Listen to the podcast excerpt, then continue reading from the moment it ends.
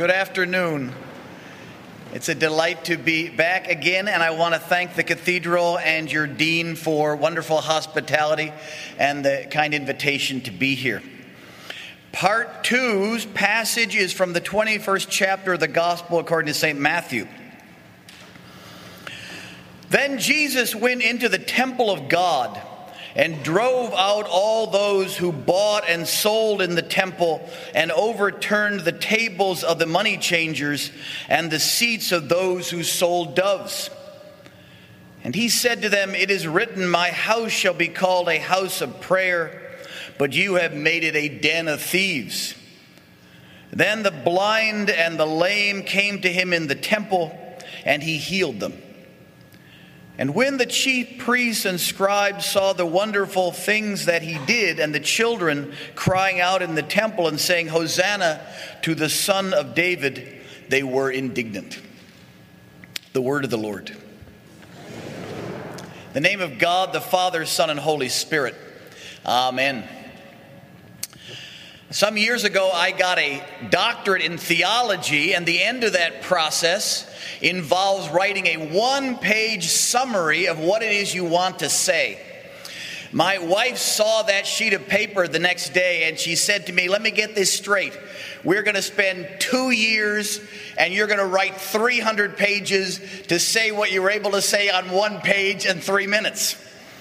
She clearly wasn't in the spirit of academic work. My point being that I'm about to give you the short version recap in 30 seconds of what I said in 20 minutes yesterday. And it goes like this Anger surprises us in its disproportion, and it makes us mysteries to ourselves. Explanations do not suffice. At its root, our anger is an echo of the fall an occasion for our saying no to God's creation in His freedom and our limitation. But even anger, distorted as it is, reminds us of something that does lie within God's intention. A figure lurks behind much of what I said yesterday about anger, and it is the same figure who is in a great deal of our own cultural worldview. I have in mind Sigmund Freud.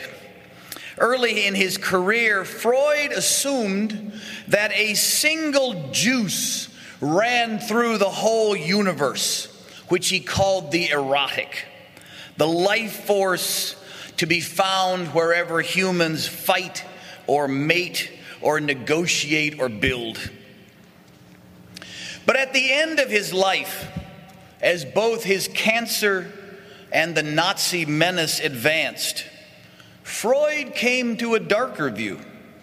There are two forces in the universe. He called them the life force and the death force, two forces in our lives, two pagan gods which want us to serve. The death drive for Freud was a deep desire in us to reverse what is. But it is not so with the true God.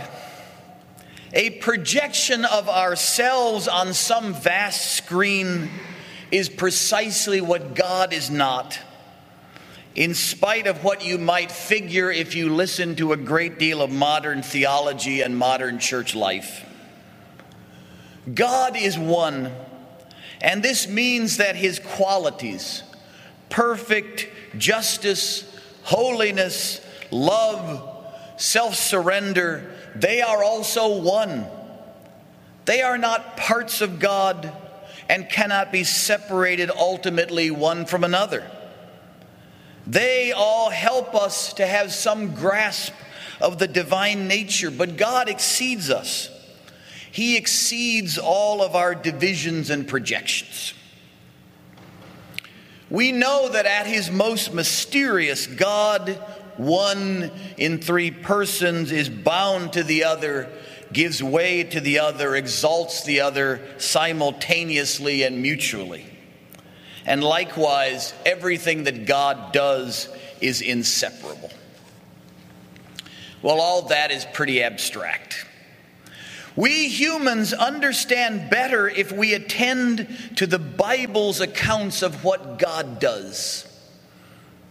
The Gospel of John, for example, tells us that in the beginning the light shines and the darkness cannot overcome it. It tells us that the light does not condemn the darkness, but in the face of its shining, the darkness condemns itself. The divine nature and the divine action are one. And in our world, which is diverse and confused, that one light of God has different effects, two effects. It illumines and it confronts, although the light of God is one and the same. What then are we to do with the language of divine anger? What does it mean when the Old Testament, with some regularity, says that God is angry? Such language has provoked no small amount of theological pushback, as you can imagine, from the human side. First of all, there was pushback in the ancient world. God has no failures of reason, the ancients said. That's what they supposed a passion to be. He has no excess or imbalance. He is immortal, invisible, only wise. Well, all of that is true, but still, you and I need to be schooled here by the language of the Bible, which includes the language of the divine pathos. God, who is described in the prophets as in anguish over the unfaithfulness of his people. God, who undergoes the greatest anguish of abandonment in the crucifixion of his Son. And we as Christians must take that language with great seriousness. But that brings us to the second critique of divine anger from a more modern tenor. What kind of God would it be who is angry? Is that not just a projection of the worst abuses of our unjust human order? And if we don't want to say that God abuses, what, how much better is it to say that he is a masochist? Ancient and modern, human beings push back against this language. And the pushback is understandable, and yet it involves misunderstanding. And the reason you and I can say in confidence that these are misunderstandings is the person of Jesus Christ. There is no separating his love, holiness, justice, passion, and self surrender. And that is because he is the Son of God. His qualities are God's qualities. And that means that they too are one. Think of the prime passage of Christ's anger, which we just heard the casting out of the money changers in the temple as he throws out those who corrupt the worship of the people of God. You and I are meant to hear in our minds the words of the prophet Malachi, maybe with the strains of Handel in the back, hearing the Messiah. Who can abide the day of his coming? Who can stand when he appears? But if you and I reread Malachi, what else do we find there, along with God's sudden and stern arrival in our world? We find there an end time call to the nations to come from the ends of the earth to worship the true God. We find the Sun of Righteousness with healing in his wings. We find the final reconciliation of the generations after enmity all these bright and hopeful realities are how the prophet also describes the terrible burning off of evil and injustice. What is divided in our evil age, it is all one in the eternal nature of the loving God. How are we to think as we do with Malachi of the final times, we might turn to Daniel. Surely Daniel's prophecy is also in our mind as we hear the cleansing of the temple. And there we find the abomination standing in the center of the temple. There we find a great battle over true sacrifice in the face of blasphemy, which finally points us to the cross of Jesus. But we also find the resurrection of the dead, the day of perfect justice, the coming of the nations, and the shining of the saints like stars. That is also what the battle looks like. What we call the anger of Jesus Christ, the righteous anger of God, it comes to us all clothed in suffering, self surrender, holiness, humility, and justice. Jesus cleansing the temple. Who can separate it from his preserving a space for the Gentiles, us who are far from God? How could we separate it from the preparation of his own body by anointing before he is captured? Or separated from the allowing of himself to be taken by blasphemous guards, or the speaking of truth as he sits on the judgment seat in powerlessness before the one who asks him, What is truth? These are also righteousness and the vanquishing of evil of a kind we will only see translucently on the last day. In his life and his death, the divine anger, promise, surrender, love, suffering, and invitation, we could no more separate them than we can separate sinew from muscle and bone and nerve in a living human being. Before I close, I want to sneak one more piece onto the chessboard. 1 Peter 4 17. That verse tells us that the judgment of God is real. We cannot talk it into insignificance, but it comes first on the household of God, which, folks, is us. For our ministries, we do answer how we invested our talents, whether we slept instead of awaiting the bridegroom. And as we listen to that passage, we realize that the Christian understanding of the divine wrath applies first to us, lest we wield it as a weapon against those we might oppose. But then we recall that we know ourselves and we know how to reckon with ourselves only as we look at Jesus Christ. He shows us the love which is one with his righteousness and his passion, which deals with our sin in himself, even as he judges us. Only as we look at him do we have an inkling of what a human being is created to be and what we shall be in the end. And his anger is righteous altogether. And so to the judgment Peter speaks of, we submit. And this judgment we receive from the same one who in his dying took on the consequence of all of my sin.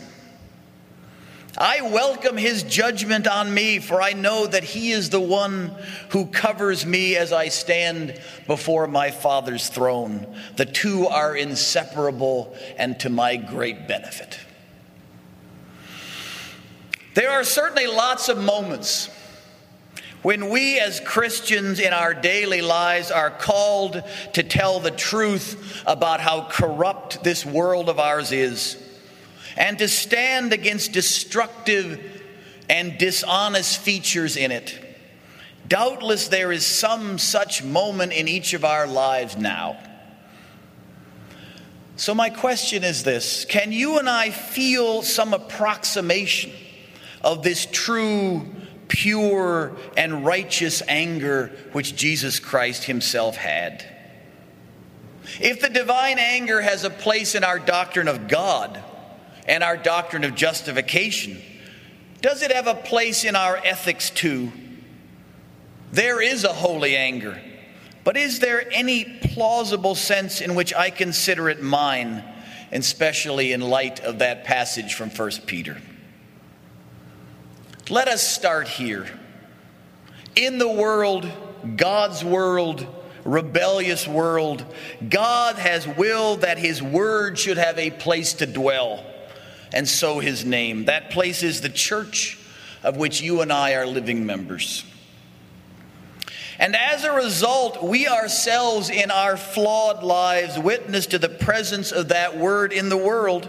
We are not that word. We do not own it, quite to the contrary.